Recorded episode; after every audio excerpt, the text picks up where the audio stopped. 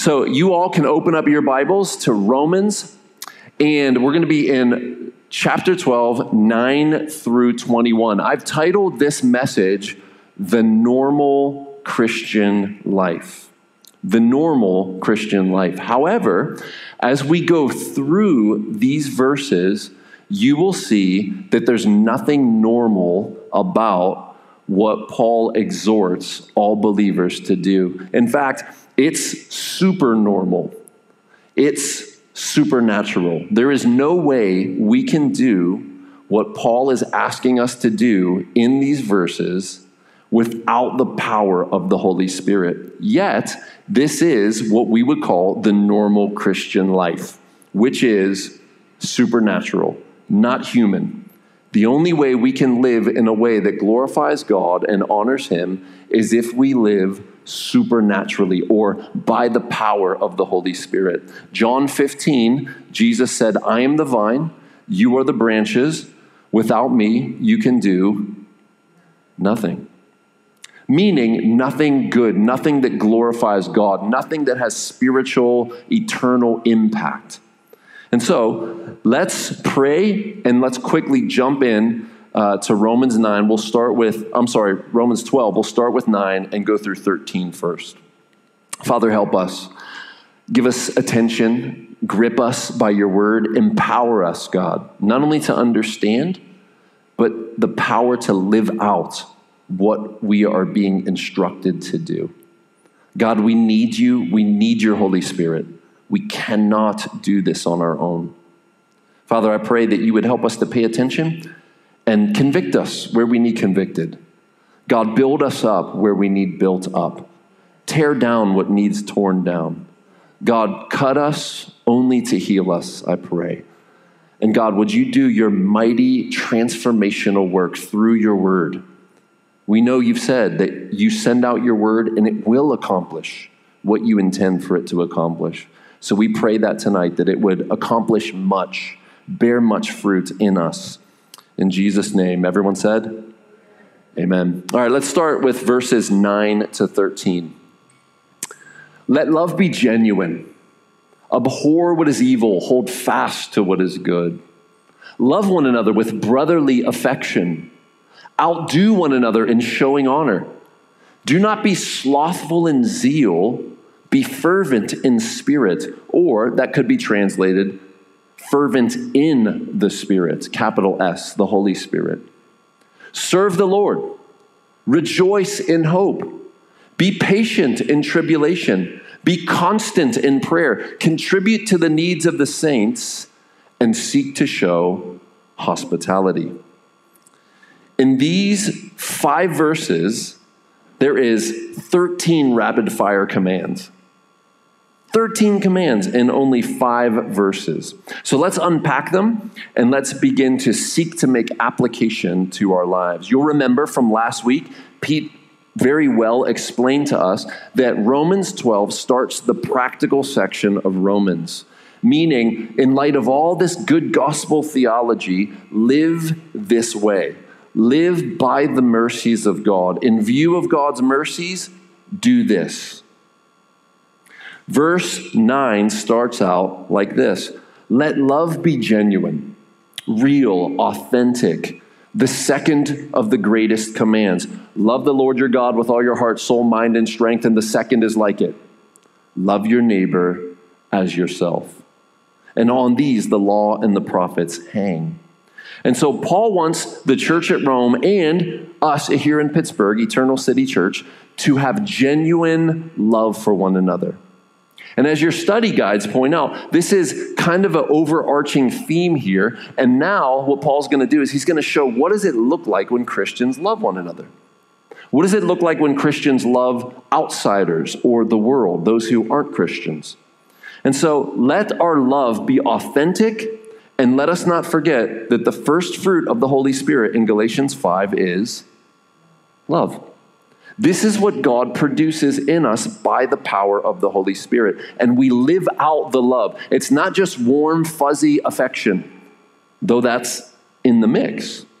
It is action, it is self sacrifice, it is being selfless, it is doing good to others.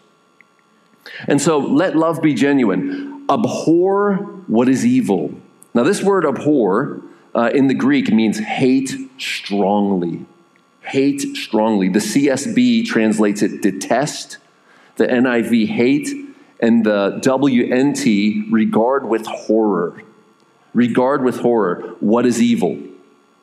Now, if we are to be loving, the first thing that we need to do is hate, detest, regard with horror that which is evil. Now, we have a problem, okay? Because if you know the Gospels, Jesus, when teaching us to pray, said something like this You know, knock, keep knocking, ask, uh, and keep asking, seek, and you'll find. And then he talks about God. He says, uh, What father, if his son asks for bread, will give him a stone? Or if he asks for fish, will give a snake, a serpent? And so, if you, being evil, know how to give good gifts to your children, how much more will your heavenly Father? So, man, that's a problem. So, so Jesus was talking to his disciples, and he said, You're all evil. But here we're supposed to abhor what is evil. And yet, the second greatest commandment is love your neighbor as yourself. And so you can see the tension if we're being biblically faithful. The Bible holds many truths in tension, yet they are not contradictory. They are paradoxical. We, Christians must be able to rest in paradox, meaning a seeming contradiction. It doesn't really contradict, it just seems to when you put the two truths side by side. And so, here, how do, how do we work this one out? Well, quickly, we are no longer, as born again, regenerate, new heart, having the Holy Spirit, only evil. Pete picked up on this last week. We are not depraved anymore as if we were not born again. Ezekiel 36 says, I will take out your heart of stone, I will give you a heart of flesh, I will put a new spirit in you, and I will put my spirit in you, and I will cause you to walk in my ways. And so we learn from Romans 7 there is nothing good in our flesh. Paul says, There's nothing good in me. That is, in my flesh. The flesh which dwells in all of us is evil and only evil continually. However, we have more than the flesh. Therefore, we are not totally depraved any longer. We were, but we are not anymore. So, what we could say is even for ourselves, we should hate the evil within us, the flesh. Abhor, hate it strongly, despise the sin that dwells in you. Don't you hate when it shows up? You're like, again? God, help me. And, and we should grieve even over our own sin, and I would say even more than the sins of others. This is how you know you're growing as a Christian. You see your own sin, a manifestation of the flesh in you, and you're disgusted with yourself more than you're able to point out the wrong in everybody else. Look at him, look at her, look at how they're behaving, look at their attitude. We abhor the evil that dwells within us first, that we might not be hypocrites. And the genuineness of love in verse 9 means we got to be real and authentic and not hypocritical. We need to hate the evil that's in us first. Amen? So, so let's always look in the mirror, which is the perfect law of liberty, James calls it. Let's look at the law, let's look in the mirror and let's see our own sin and by the spirit Romans 8:13 let's seek to kill it in us first before we go around trying to kill everybody else's sin. Amen. All right. So therefore, how do we apply this? Let's first hate the evil within us and then let's hate the evil from without. And when we lovingly approach one another as brothers and sisters, did you know that sometimes you need the mirror of your brothers and sisters to show you that something's wrong? We grow in community because we have blind spots. I'm sure you've been either turning right or left on the parkway or the turnpike, and you go to turn and you know, you, oh, you almost just smashed somebody because you didn't see them. And thankfully, they have a horn, and they let you know, hey, you don't see me right now, you're about to hit me. Well, we have blind spots to our own evil. And we need to be humble enough to let community, brothers and sisters, speak to us in ways that are confrontive and receive it.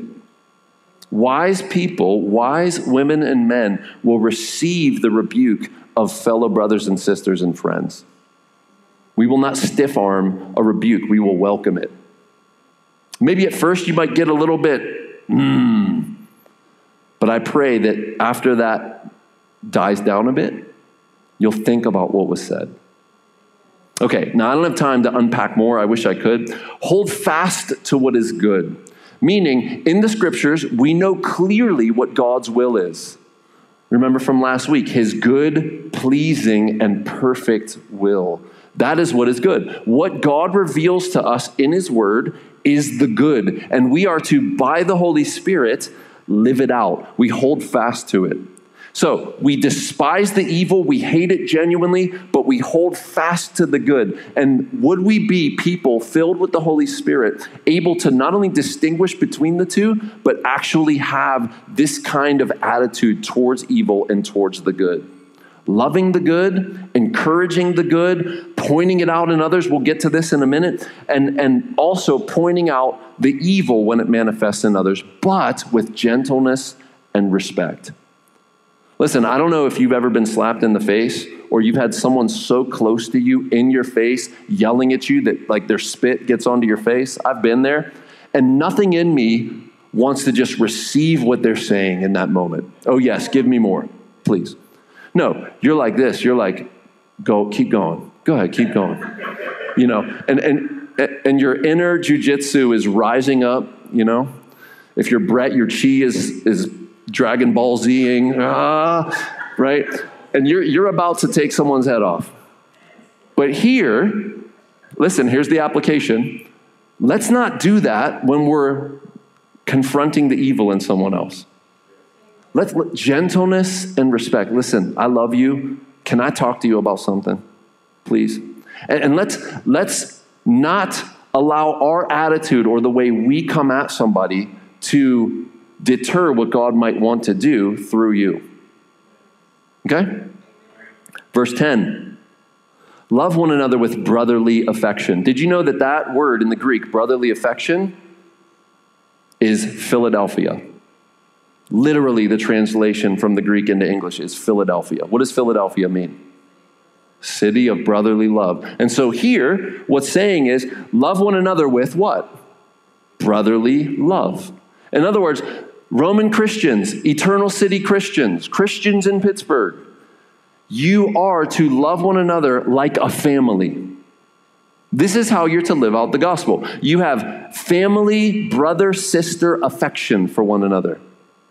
That's how you're to, to look at one another and treat one another. Did you know that Paul, instructing his son in the faith, Timothy, in the letter, uh, two letters that he wrote to him, he says, Listen, regard older women as mothers older men as fathers, younger women as sisters, and then peers, if you will, as brothers. This is how we're supposed to view one another.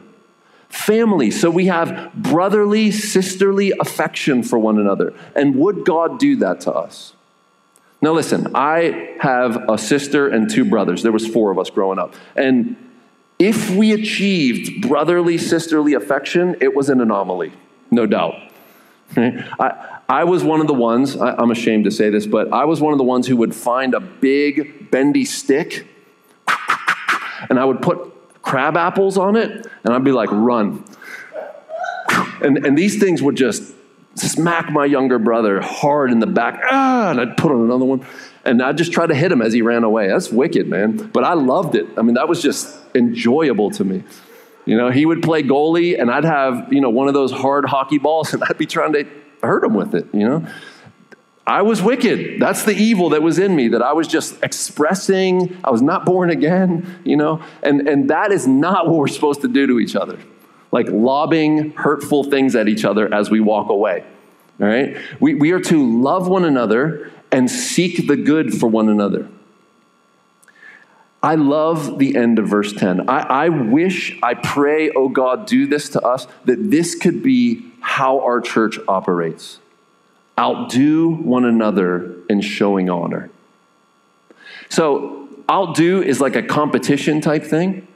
And I know that many of us are very competitive in here when we play sports and play board games. We're, we're a competitive bunch, and I appreciate that. I would rather play a game with someone that's very competitive than someone that doesn't really want to win. But here, we we have a command from God. You want to be competitive? Here it is outdo one another and honoring one another. Now, he's not saying be untruthful, flattering. He's not saying speak untruth. No, he's saying find something praiseworthy. Philippians 4 8. Find something praiseworthy in somebody and encourage them with it verbally. Hey, I saw this, or I just, I want you to notice this if you didn't notice it. And it's so interesting, friends, that when we do this to people, that very thing that we encourage often gets repeated. The more you encourage something in someone, the more they tend to operate in that zone. And so this goes for parents as well. If you see something that you appreciate in the child, name it and encourage it. Friends, we are in a world, that this 2022 America that we live in, people are starving for encouragement. I know no one that's over encouraged. Like, yeah, we got to bring them down a little bit. They're way too encouraged. This encouragement coming out of their ears. No, most of us are discouraged. We are disrespected. We don't feel appreciated. And friends, wouldn't it be beautiful if our church could be the place where encouragement is the norm and it just flourishes? Our church being known for a church that encourages one another. Notice this is an expression of love. Because remember, let love be genuine. So outdo one another in showing honor. I love it. Let's move on. Verse 11. Do not be slothful in zeal. I love that word slothful. How many of you ever observed a sloth at the zoo or on a video? Man, it takes them an hour just to eat a pretzel. You know, they're like, uh. You ever seen Zootopia? They're at the DMV, the sloths. It's, it's fantastic. I know that's a cut on the DMV. I get it. Do not be slothful in what? Zeal. Now, listen, zeal in itself is very neutral. Terrorists are zealous for their cause. Okay, so, zeal is in itself not a virtue because you could be very zealous for evil, right? So, what should we be zealous for? Fervent in the Spirit, or fervent in the Spirit and to serve the Lord. That's what our fervency should be aimed at serving the Lord. There's a great book title that I just came across. It was Busy for Self, Lazy for God. And I thought, I really want to buy this book right now. And I looked at it and I was like, and I looked over at my shelf and saw the 70 books I haven't read. And I resisted temptation. And by the Spirit, I put to death the misdeeds of the body. And I said no. And I clicked off. Someone should, yeah, thank you, Eddie. I won. I won. I won. But I'm not going to forget that title. And I'll probably buy it next week, probably. I can only resist for so long. So, so the idea here is we, we are often very zealous for ourselves.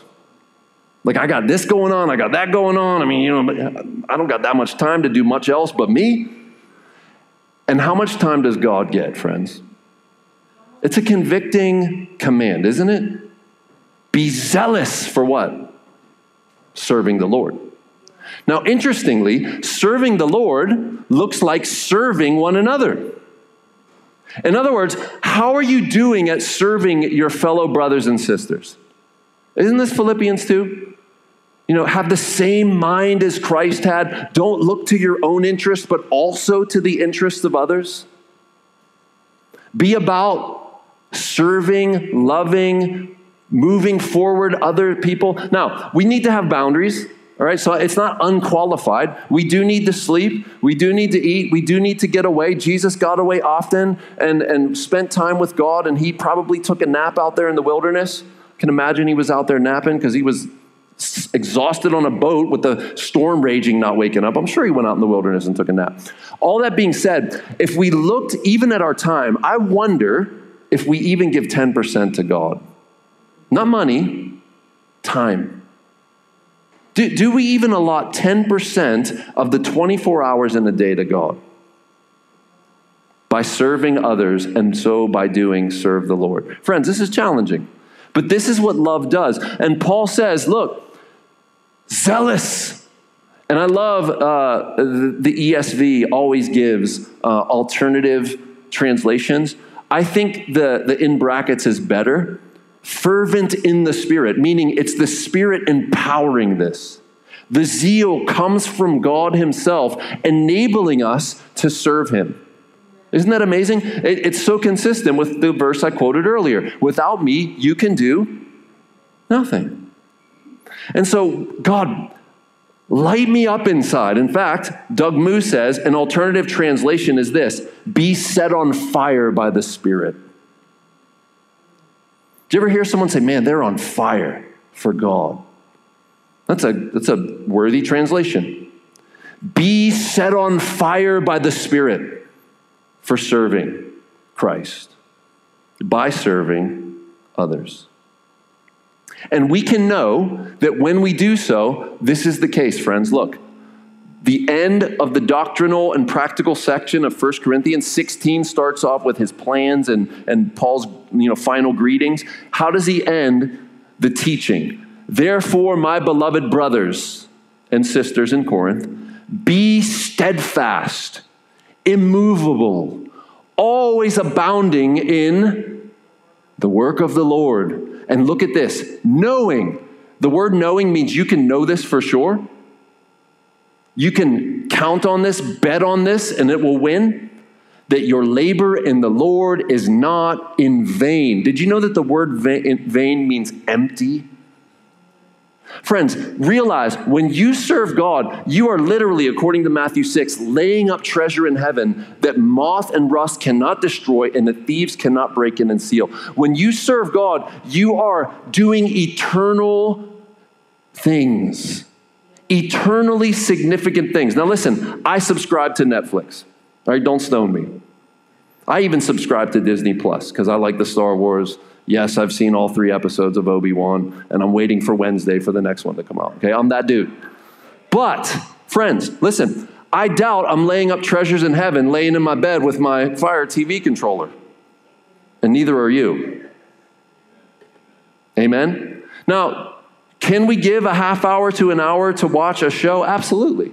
I think we do need to recreate. Rec- recreation, recreate. That's what that means. So we do need to recreate. But listen, eight hours a day watching Netflix is not recreation, that's idolatry, friends. And you say, I only do four. That's small eye idolatry, right? I love you guys. I'm just trying to make practical application. Okay, this is the application section. I know one movie of Lord of the Rings and it's four hours. I get it, all right? So I'll give you a pass on that movie if you're watching that one. It's the only pass you get. I'm just kidding. I'm playing. The point is, and I, and I am playing here, okay? There, there's a place for movies, there's a place for, you know, recreation and swimming and, and enjoying fellowship. What I'm saying is, think about your week. How much are you devoting it to serving God? Just be real with yourself. And could your service to God be qualified as zealous or on fire? Are you even smoking? You know what happens when you put the fire out after the, the evening's over? You pour the water on it, it's like, tss. are you even doing that? Can we smell any smoke coming off you? May God help us. May God help us to be fervent in spirit serving the Lord, set on fire by the Spirit, knowing that our labor in the Lord is not in vain. Friends, you want to do something significant in the world, you want to change the world, you want to do something that's impactful, serve Christ. You are doing eternal things when you serve your brothers and sisters in a very mundane way. Remember, I called this message the normal Christian life because this is how we're supposed to live. Yet, when we live the way we're instructed to live in the Word, we are living eternally significant lives. All right, let's move on. Verse 12. Rejoice in hope. Now, the hope that we have is the hope of heaven. It's the hope that one day all the darkness will be swallowed up by light and goodness. All the sad things, as Tolkien says, will come untrue.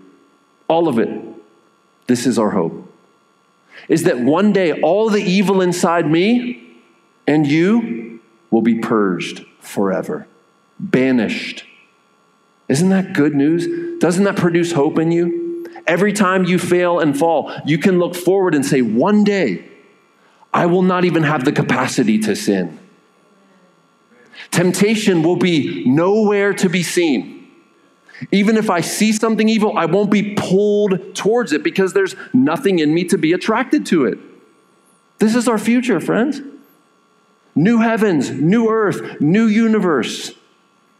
Physical, remade, resurrected bodies to enjoy eternity with. That's our hope that God will finally be glorified. In fact, the prophets say that the knowledge of the glory of the Lord will fill the earth or cover the earth as the waters cover the sea. How much do the waters cover the sea? Completely. The water is the sea. Therefore, the glory of the Lord will be existence on earth fully unstopped. And we don't even have a category for that. But that's what we're promised. That's the hope we have. Be patient in tribulation. Now, many of us, myself included, are not patient when we're suffering. When we're going through trouble and trial, the last thing that rises up in us is usually patience. I will wait on the Lord. I will rest in his sovereignty. I will trust him in the middle of the storm. That's often not what's happening. And, and I will admit that's often not what's happening in me either. We need to get to this place by the Spirit, and we need to ask help from our brothers and sisters in community. Friends, I, I keep referencing community because this church, I'm sorry, this letter was written to a church, not an individual right? So we individually do live out these commands, yet we live them out in community. In community. And so, may we reach out to brothers and sisters when we're in trials, troubles, and tribulations and ask them for help. Pray with me, walk with me. Don't let me alone in this season. And I guarantee you, friends, if you would let people in on your troubles and tribulations, I think they would want to walk with you.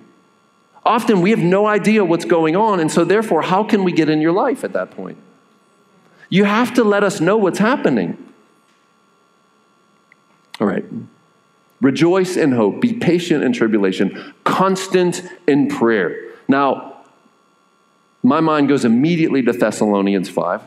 And so I want to encourage you if you've never me- uh, memorized a Bible verse before, look, two words. You can memorize 1 Thessalonians 5:16, rejoice always. Say it.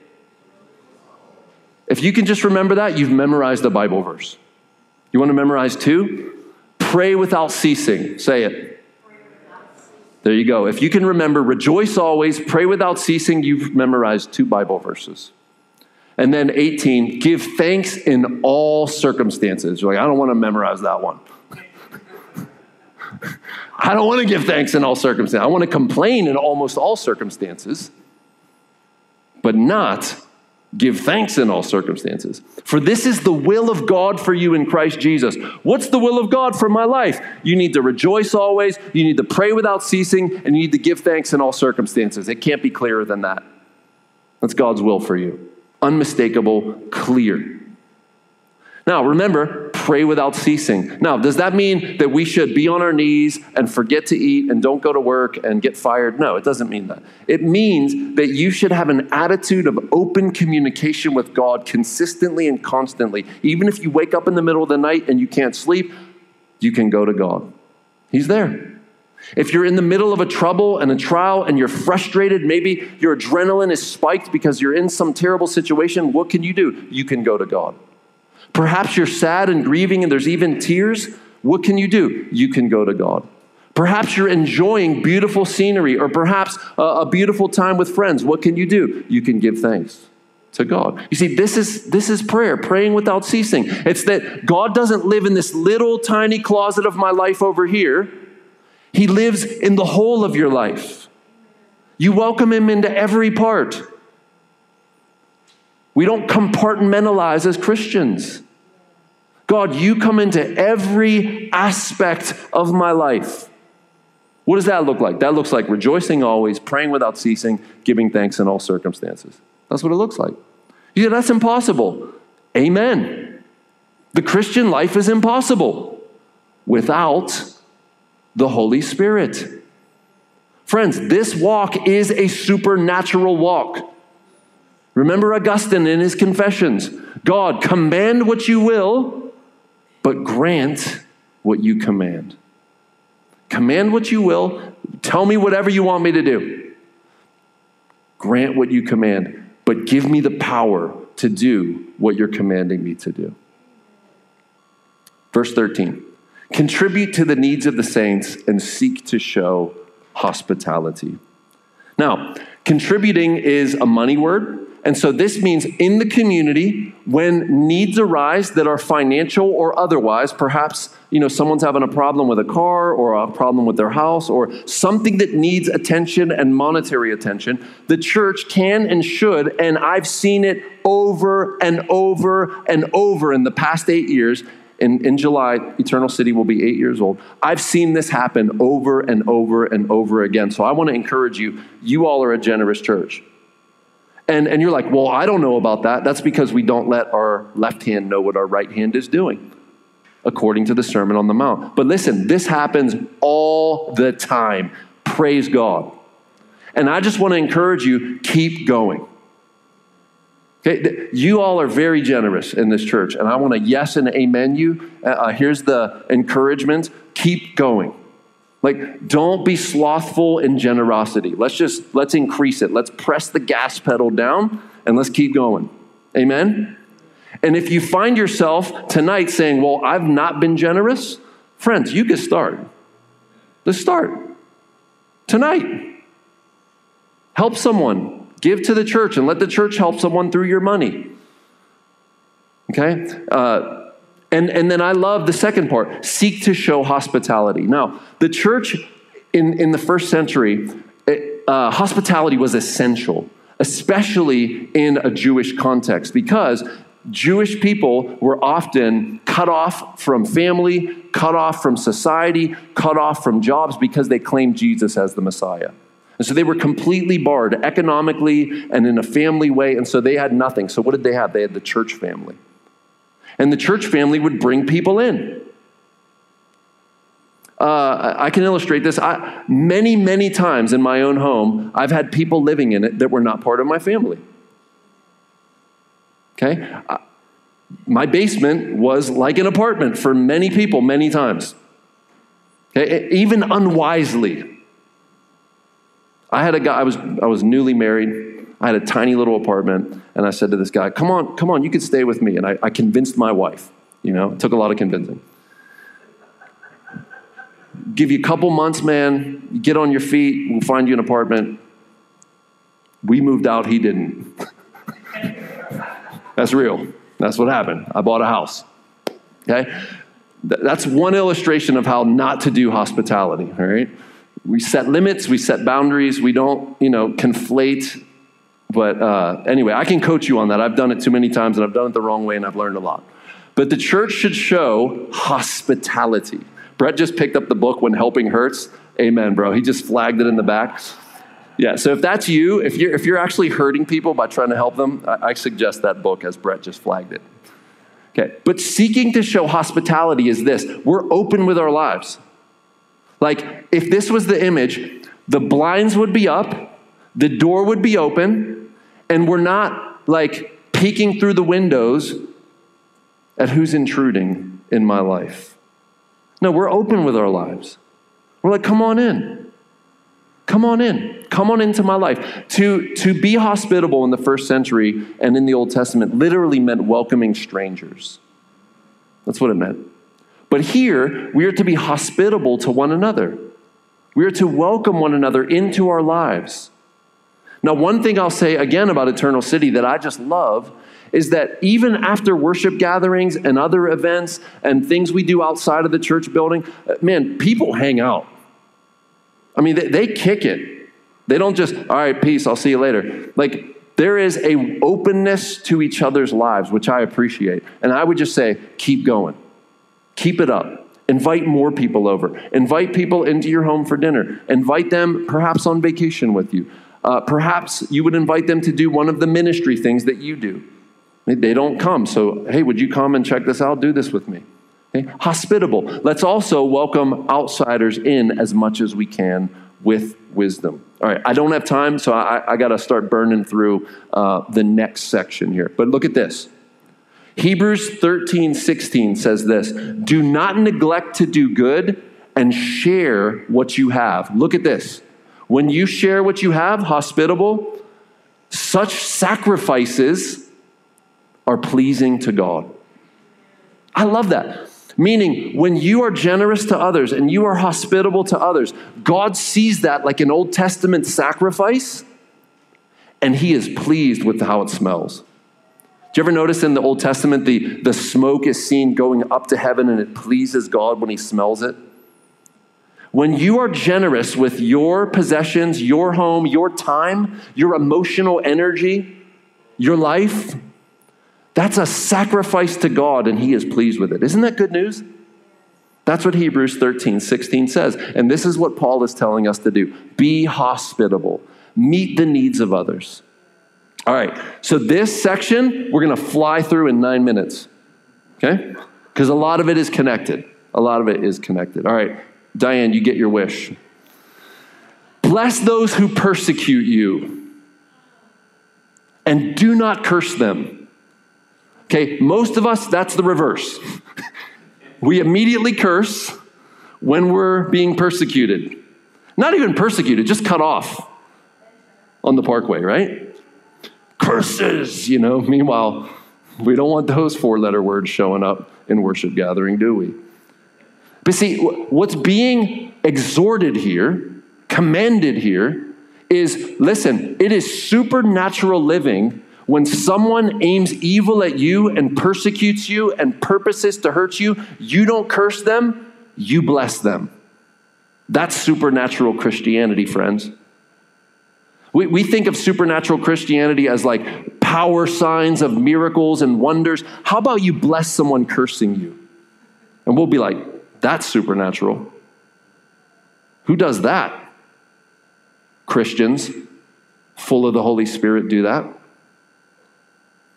And so, if, if you have been aimed at in a malign way, you know what to do.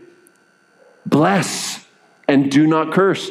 Rejoice with those who rejoice. Weep with those who weep. This means entering into the pains and the joys of others. So, I, I understand. We're like, man, I only got so much emotional energy in the bank, and it drains quickly. And so I got to protect that for my Netflix series. I had to do it, sorry. I, I only got so much emotional capital and it gets drained quickly. I can't get involved with emotionally draining people. You can if you have the Holy Spirit. You can. And so you enter into the hard, you enter into the darkness, you enter into the tears with people. And you know why you would do that? Guess who else is there? God. You want to go find God, go out on a quest looking for God, enter into the hurts and pains of other people, and you'll find Him there. If you do everything in your power to avoid the pain and hurt of others, friends, you are walling yourself off from God and others and His blessing. May we not do that.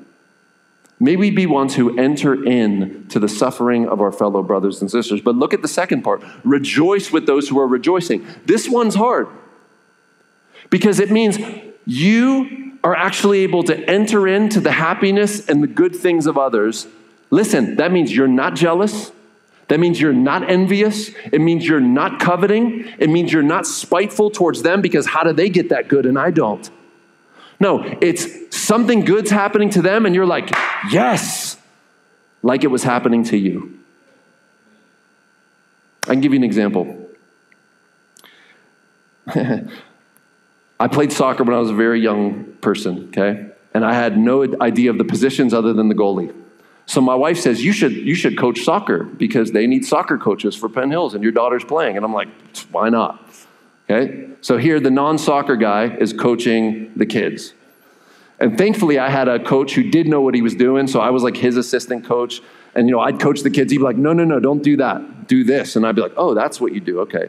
So yesterday, I was coaching the soccer game. One young guy in particular on our team is really good. His name's Jonathan. And he got two goals, and he needed one more to get a what?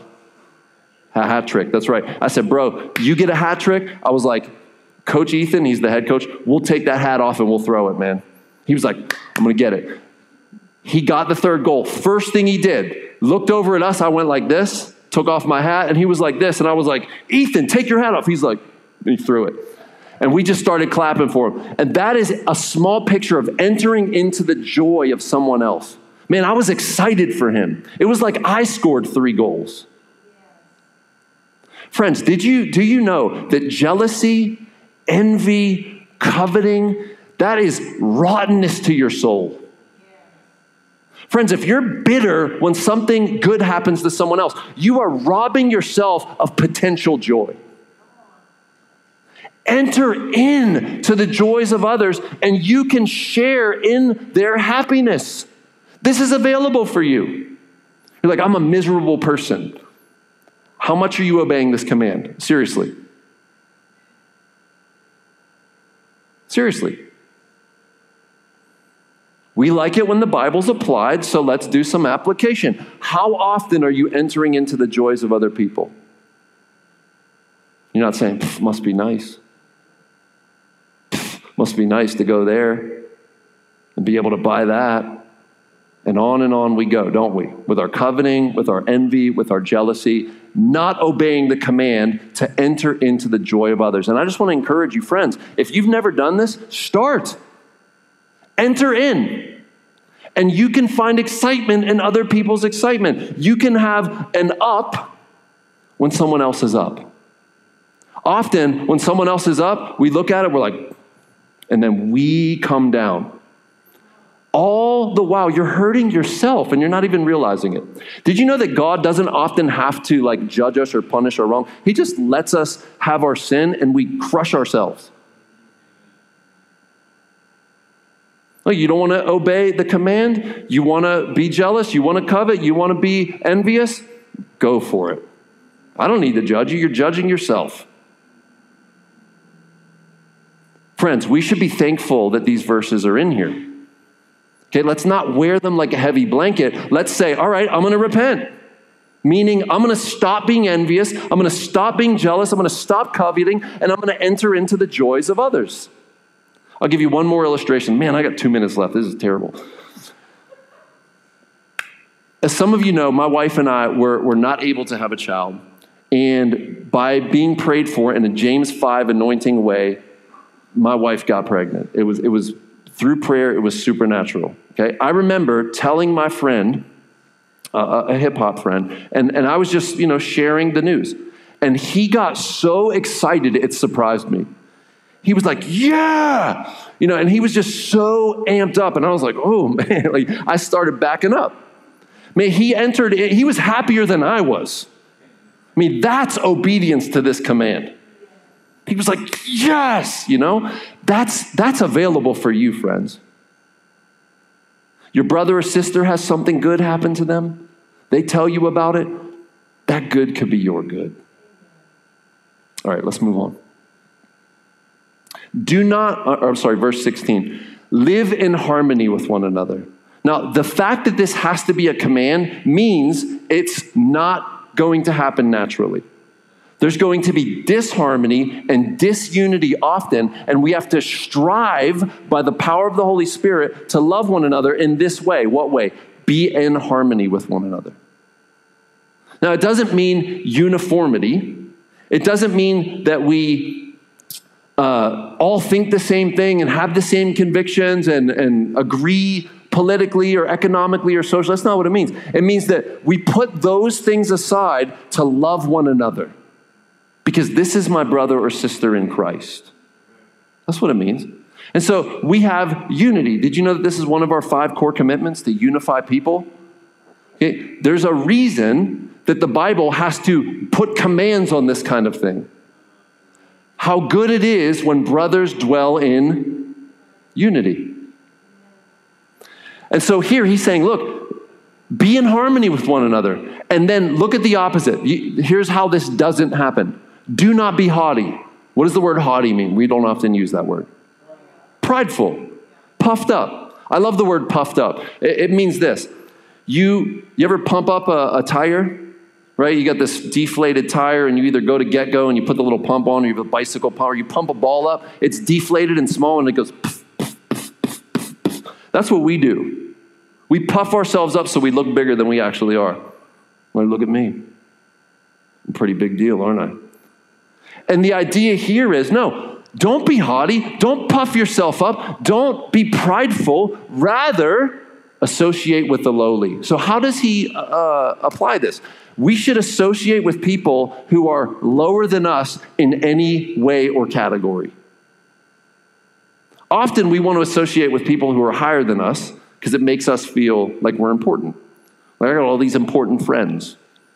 Okay, the command here is all right, let's put the important friends away and let's, let's hang out with the lowly. And if you refuse to hang out with people who are lower than you, economically, socially, maybe even uh, personality wise, just awkward, listen, friends, you are robbing yourself. Isn't it interesting when Jesus told the parable about having a feast at your house? He said, Go out and invite the lame, the blind, those who can't repay you, the poor, and God will repay you. You'll be blessed by Him. And you're like, I don't know any blind people. I, I don't either, honestly, which I guess is a good thing, right? But the idea is think of the person who is lonely and often not invited. And when you're doing something, think of that person. Call them, invite them over. All right, we don't have time, so we got to keep going. Uh, you could translate that give yourself to humble tasks, but I think the context lends itself uh, to associating with people because the idea is love one another, and all the contexts have been within people, not within tasks. Okay, so I, I think the better translation is people. Never be wise in your own sight. Now, the, this is the first principle of wisdom. The first principle of wisdom is understand you're not wise. And if you have that in the back of your mind, you're actually beginning on the wisdom path.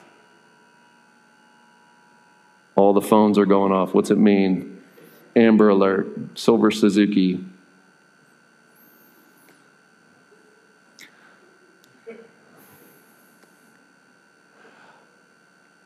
Don't be wise in your own sight. In other words, if you will have a humble and realistic opinion about yourself, you remember from earlier last week, uh, think of yourself rightly with reality. Don't be wise in your own eyes. Verse 17 repay no evil for evil, but give thought to do what is honorable in the sight of all. This goes back to uh, verse 14 bless those who persecute you, bless and do not curse them. And so here we are to pay no one evil for evil. Now, in context, you'll see how this works out. How can we not do that? But rather seek to do what is honorable in the sight of all people. If possible, so far as it depends on you, live peaceably with all. I love that that is qualified. You can try to live peaceably with everyone, but some people will not want to live peaceably with you. And you know what? That's okay. You are responsible to, as far as it depends on you, live at peace with everyone. But there's some people, they don't want peace and they don't want to rock with you. And you know what? That's okay. You've done what you needed to do. And so if they're not willing to walk with you, that's on them and not you, and you can rest. But your job is to try to live at peace with all people as much as it depends on you. That would be doing what is honorable in the sight of all. Verse 19 Beloved, never avenge yourselves, leave it to the wrath of God, for it is written, says the Lord. Okay, so this is how we cannot return evil for evil and how we can bless when we're persecuted because we know that God is a just God and he will get justice. No one is getting away with anything. And friends, if you were to express your wrath, get this, perhaps it wouldn't be strong enough for what they deserve. Or perhaps it might be too strong because we have a warped view of how to pay people back. God knows exactly what perfect justice would be for the wrong that you've received. And so, what we can do is exercise faith and say, you know what? In Romans 12, it says, I shouldn't repay evil for evil because God will get vengeance.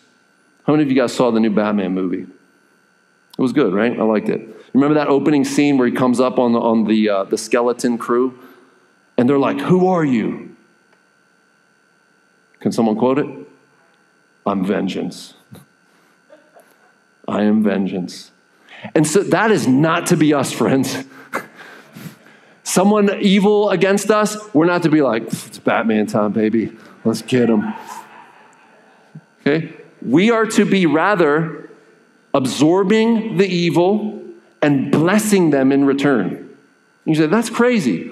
Well, it's not just Romans 12. Look, it's Deuteronomy 32 35. Vengeance is mine, and recompense, the Septuagint, which is the Greek translation of the Old Testament, says, and I will repay, which is where Paul got that from for the time when their foot shall slip, for the day of their calamity is at hand, and their doom comes swiftly. Man, you don't want God coming at you like that. And that is the promise we have from Scripture that when we're wronged, God sees it and He will take vengeance.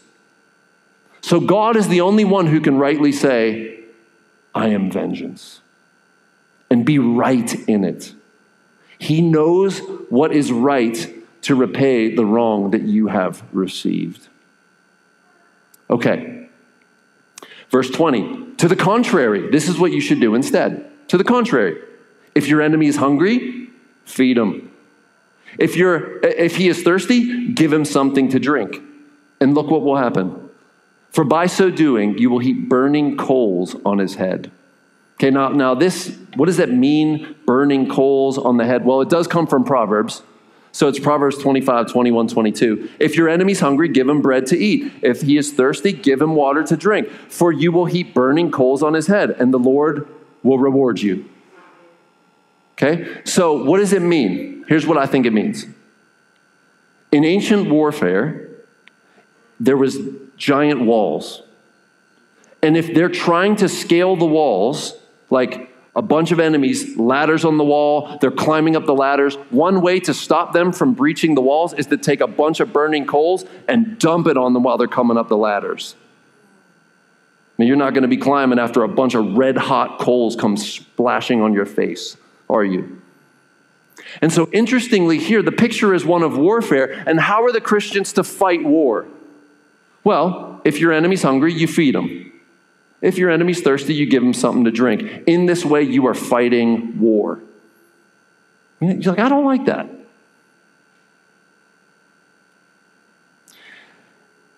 Do not overcome, I'm sorry, do not be overcome by evil, but overcome evil with good. And so, friends, we never return evil for evil. We never go hand for hand or eye for eye. We always return good for evil. Always. This is the way of Jesus. And I don't have time to go to the Sermon on the Mount, but if you will go home and read Matthew 5, 6, and 7, you will see this fleshed out in great detail. Most assuredly, Paul took much of what he was saying here directly from the Sermon on the Mount.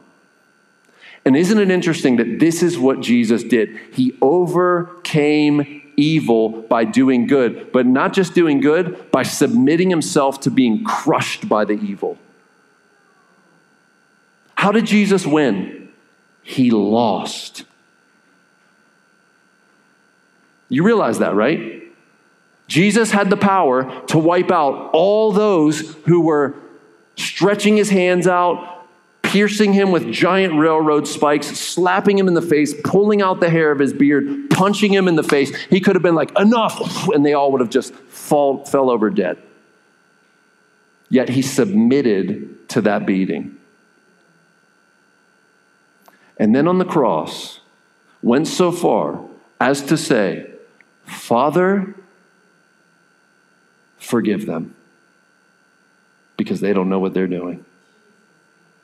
They have no idea that they're killing God. If they knew I was the creator who was sustaining their very breath, they wouldn't be pulling out my beard.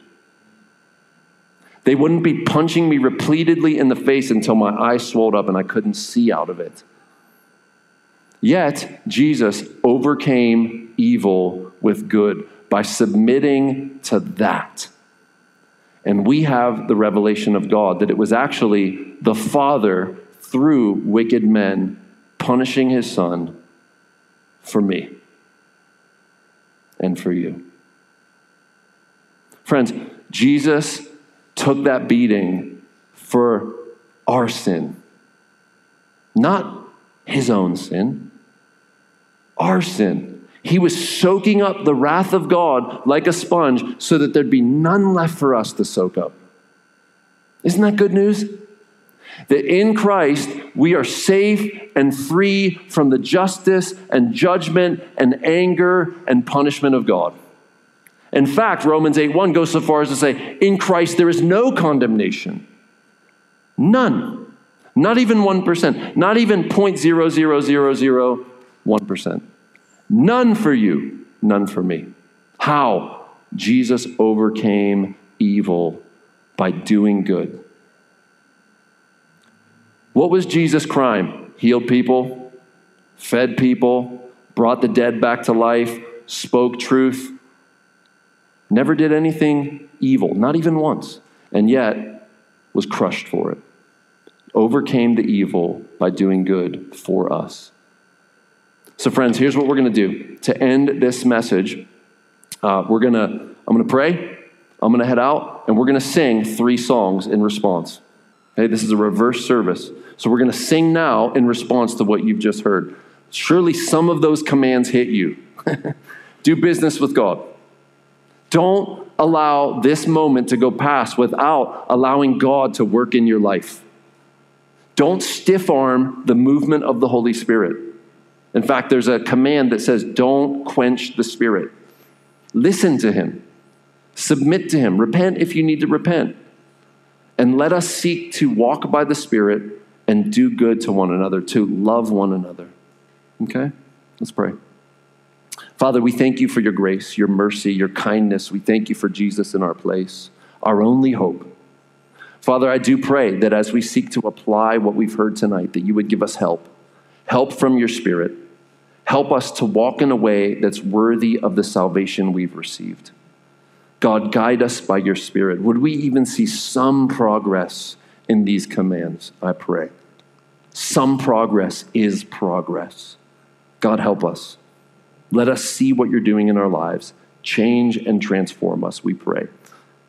Give us grace now as we worship you through song and taking communion. It's in Jesus' name. Everyone said, Amen. Would you?